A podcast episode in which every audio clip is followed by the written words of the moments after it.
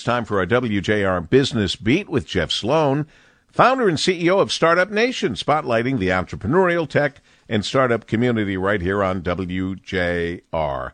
Good morning, Jeff. Good morning, Paul. New data released by TransUnion suggests that while consumers spent briskly on holiday shopping during the Cyber 5, that's the five day period from Thanksgiving through Cyber Monday, Cecilia Seiden, vice president of the retail business division at TransUnion, says that it's also unfortunately an active time for fraudsters to take advantage and hide among the millions of transactions being conducted during this period of time.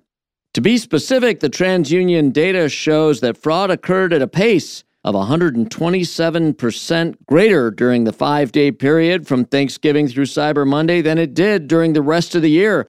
And all told, during the period for transactions originating from the U.S., 18% of e commerce transactions were suspected to be fraudulent. That's one in five transactions. TransUnion further found that 54% of American consumers are now very concerned about being victimized by online fraud during the holiday shopping season.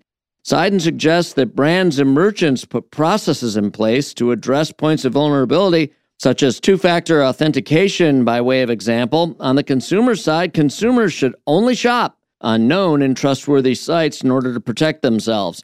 You know, Paul, it's hard enough to make a buck these days for those owning a business, but challenges like fraud and even cybersecurity issues are making for an even tougher environment to be sure. I'm Jeff Sloan, founder and CEO of StartupNation.com, and that's today's business beat on the great voice of the Great Lakes, WJR. This segment brought to you by Dell Technologies.